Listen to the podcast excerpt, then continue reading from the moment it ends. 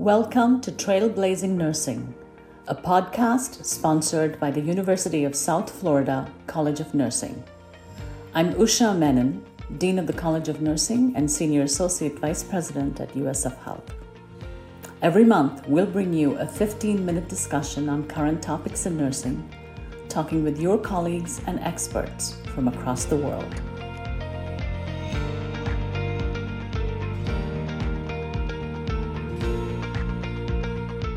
It is my pleasure to have with me today Mary Mayhew, President and Chief Executive Officer of the Florida Hospital Association. Mary's more than 30 year career spans public and private sector roles and combines experience and expertise in government relations, executive leadership, regulatory oversight, public affairs, and public policy. Her proven history of driving accountability around integrated care models, addressing social determinants of health, and navigating through an unprecedented global pandemic has made her a renowned leader in healthcare policy, innovation, and advocacy. Mary, welcome to the 2022 season two of the Trailblazing Nursing podcast from the University of South Florida College of Nursing. I could not be more delighted to be joining you, to be part of this podcast, and to be focused on this area of discussion that is so critical to the future of Florida and to the ability to meet the healthcare needs of all Floridians. So, thank you so much for the invitation and the opportunity to join you today. Our pleasure. Um, so I'm just going to dive right in. So I first came to know about you and got to meet you on those endless Zoom meetings um, because you uh, published a report on the state of nursing in Florida, uh, a very scary report, shall I say, that caused uh, a lot of eyebrows to go up in consternation, but a lot of us to start thinking very seriously about the future. So, um, Mary, could you tell us um, how the current state of nursing impacts our Florida hospitals. Thank you. And I, I think we all are a bit alarmed of where we are today uh, with our overall healthcare workforce, but but especially as we look at nursing, uh, the the volume of nurses that we need in this state in our hospitals. I'm here today talking about hospitals, but of course, as we know, we need nurses in so many different areas of the continuum of care. Uh, when we began to look at this, it was still in the midst of the pandemic. We knew that we had a healthcare workforce shortage, a nursing workforce shortage before the pandemic. We also understood that the pandemic was like a gasoline can over that fire, the stress, the exhaustion, the impact on, on mental health of our nurses, our, our frontline healthcare heroes as a result of the pandemic was going to exacerbate the shortage. When we conducted the analysis, I have to say that I've done a lot of data uh, work over the years. I was I was shocked uh, by the number. The the conclusion for Florida is that by the year 2035, we will be short nearly 60,000 nurses if we don't begin to improve the pipeline, the capacity in our system uh, to educate, to train, and to produce the number of uh, nursing graduates that can meet the demand. And I think one of the things we have to keep in mind about Florida, third largest state in the country, we have 800 to 1,000 new individuals moving to our state daily. Over half of them are over the age of 60. So the demand for healthcare services in Florida is skyrocketing to meet that demand, we have to have the healthcare workforce that's here and ready and qualified to support that demand. Gosh, Mary, there's so much to unpack in what you just said. Um, but but what a great analogy, you know, that gasoline and that simmering fire. And I wonder if the first thing I could ask you to speak a little bit more in detail about what was the state of nursing before? Not many people know that we were experiencing a shortage even before the pandemic. Could you speak just a little bit to that? I, I can. And you know, the interesting thing, of course, about healthcare and nursing is that we've experienced cyclical shortages over many decades. And the way that I often describe it is as we think about how healthcare and hospital services in particular have changed, and I and, and again, I'm speaking to this from the perspective of hospitals, as the services in the inpatient senate, inpatient uh, setting began to migrate uh, to outpatient and then increasingly to um, community based services. Now you're dealing with this competition to fill 24 7 hospital services that requires nights and weekends. And you've had an increasing uh, number of opportunities in the community that are eight to five, Monday through Friday. So that began to have an impact on both the total number of nurses needed, but also from a hospital perspective, competing with those additional opportunities in the in the community.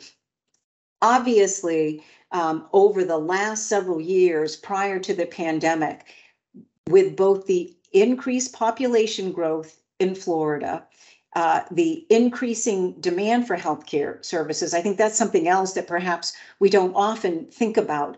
Our expectations around access to healthcare services, we're not accustomed to thinking in terms of I'll wait three months, six months.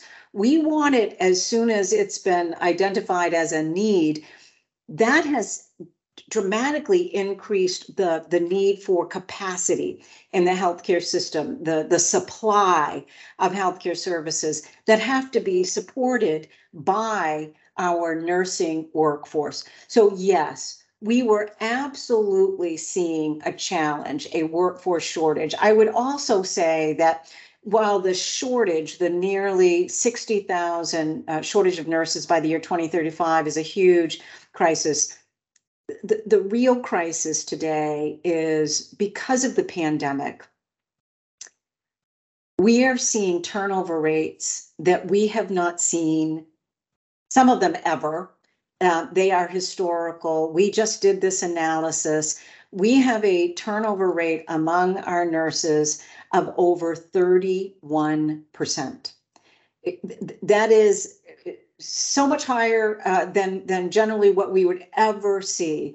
Um, we have a vacancy rate of over 21%. Now, of course, that isn't a true vacancy rate in terms of um, we don't have the nurses. That just means we're using a lot more temporary contracted nursing staff to meet the demand. So you have this combined issue of the pipeline are we are we growing the workforce to meet current and future demand for nursing? And then you've got the acuity of the extreme challenge that exists today um, uh, for nurses because of the the just the extreme consequences of spending two and a half years responding to this unprecedented public health crisis uh, through the pandemic. And I, you know, and again, I'm speaking to this from nursing, from hospitals, nursing homes uh, are, are struggling uh, significantly uh, to recruit and retain to ensure that they've got the labor supply to support the demand. Yeah. So, you know, to to somebody not in healthcare listening in, you know, they might point to what you said early on when we first started talking, uh, and you said by 2035, you know, we're slated to have a shortage in excess of maybe 60,000 nurses. And so person might think, well, that's quite a few years down the line from now. Why is the sky falling today? The problem is we have to fill the pipeline. It's not a quick fix. And and you can't fill the pipeline with only new nurses. So you've got to have experienced nurses that, you know, we put into play now the USF College of Nursing, I think you may have heard, we've said we would make a commitment to try and increase our um, undergraduates, graduates by 200% over the next five years. It's a very bold move, but it, it, I think the situation calls for bold solutions.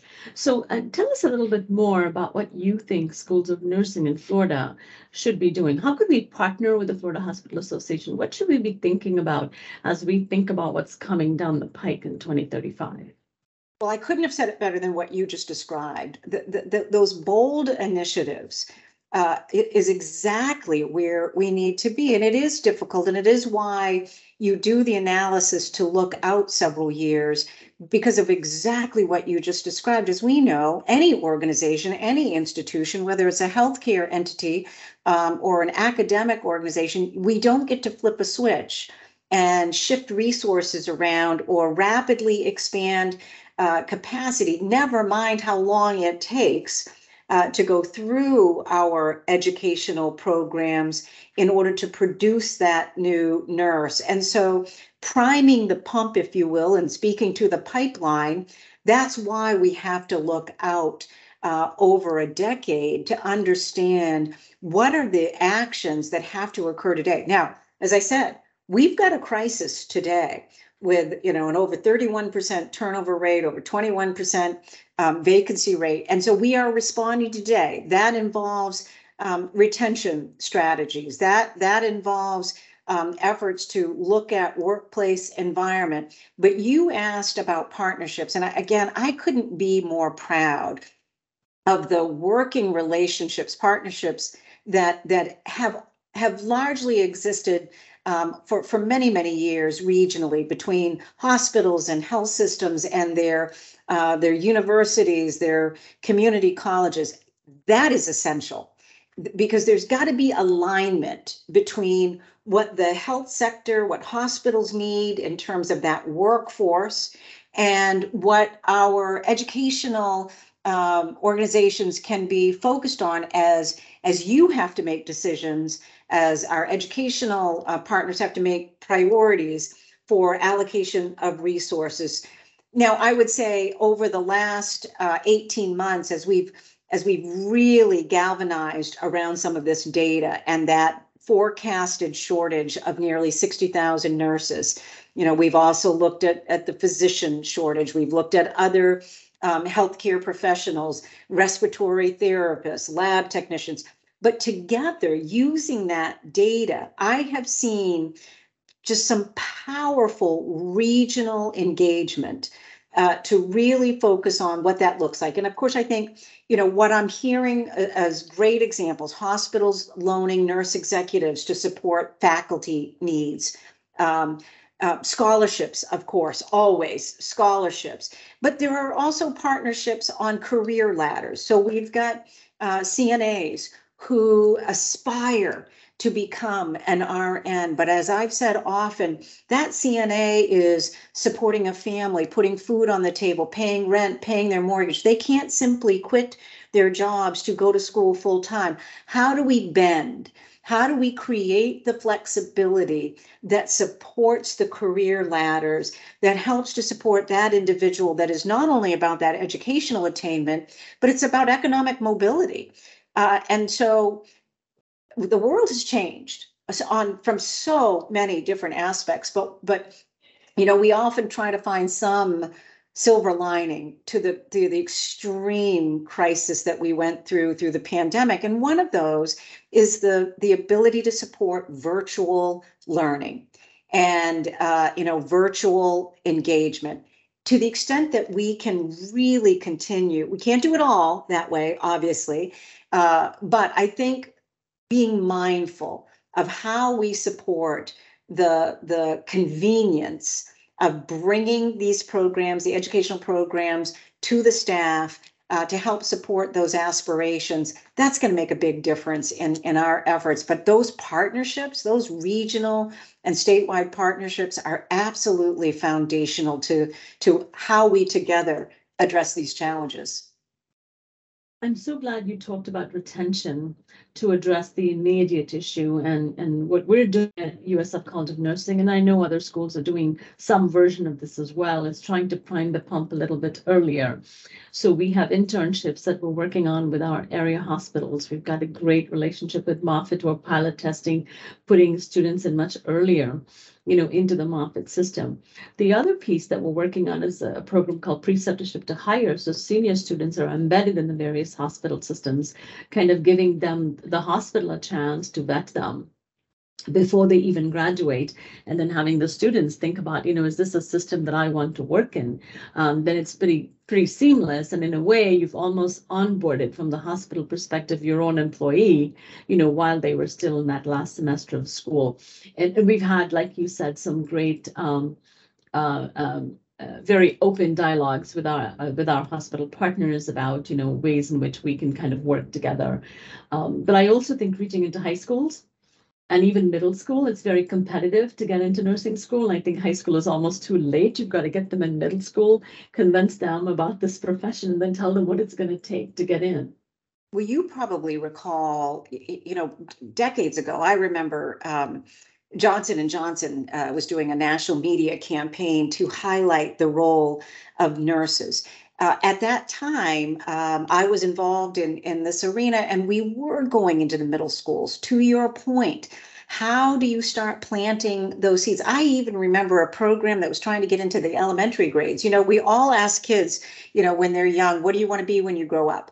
And we want to make sure that I want to be a nurse remains, uh, you know, one of those priority occupations. And so I had seen at the time some very creative programming that resonates with that age group or, or each age group. And then so how do you get in and talk with a, a, uh, a, student in middle school and then obviously on into high school? And i think as you as you get into high school it really is more about explaining the logistics of the steps they need to take, the plan they need to execute on that helps to support that pathway into nursing school. So I'm a I'm a big believer in that. I have talked to our hospitals that are having incredible partnerships with high schools and vocational schools um, and really helping to support that that understanding. I do, you know, we talked you talked about retention, and I will say this, and I think, you know, this is um, this is an area that our hospitals are spending a lot of time on it is, and I've said this repeatedly, it is one of the most difficult and demanding jobs, uh, especially within a 24 7 environment and especially within a hospital. If you are admitted today in a hospital, we've really moved a lot out outpatient. Uh, great deal of focus by the payers on, on one night stays and observation status. So if you get admitted to a hospital, you are really in need of extreme acute level care. And so it is a demanding job under the best of circumstances. And of course, as, as we've repeatedly said, we've had nurses who've endured a pretty unprecedented set of circumstances over the last two and a half years. But our hospitals today are trying to look at ways that help support that team at the bedside.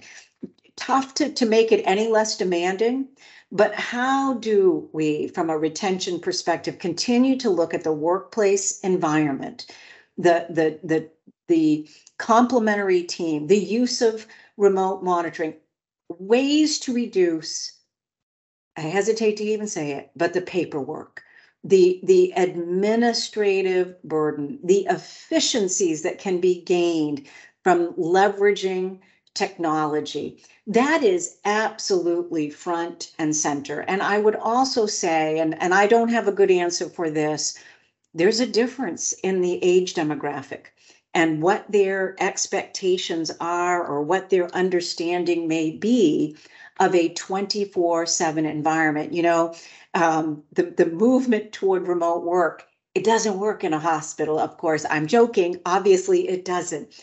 However, there are some remote opportunities uh, to to do the monitoring uh, that can take some of the load off of others within the hospital. And so, looking at those opportunities and understanding uh, how we can retain our staff, how we can be responsive to the needs of the, you know, what the 23 year old um, is looking for in their work versus the 35 year old versus the 55 year old who may have retirement uh, in their sight. So that is equally a part of a lot of the work that our hospitals are focused on today. Yeah, uh, very well said. Um, before we close, if you could be talking to a group of my nursing students right now, what is one piece of advice you would share with them? There are so few professions where you can have an impact on lives on on on well-being on on health than being a nurse this is where you have an opportunity to make a difference in someone's life every single day. That can't be said for a lot of other professions. And so my my my comment to the students uh, to those who are thinking about becoming students there there is so much to be gained from this incredible profession and such a difference to be made in the lives of so many that we care for and support in the healthcare delivery system and that i uh, am truly grateful uh, to all those who today serve and, and work uh, as nurses and to those who are in school and those who can't wait to get into a nursing program. Right. Well, that's a wrap, folks. Please join me in thanking Mary Mayhew on her insight and wisdom, uh, but also for her inspirational message to our nursing students. Thank you so much for having me. You can learn more about the USF College of Nursing at health.usf.edu forward slash nursing. Until next time, here's to trailblazing your own path.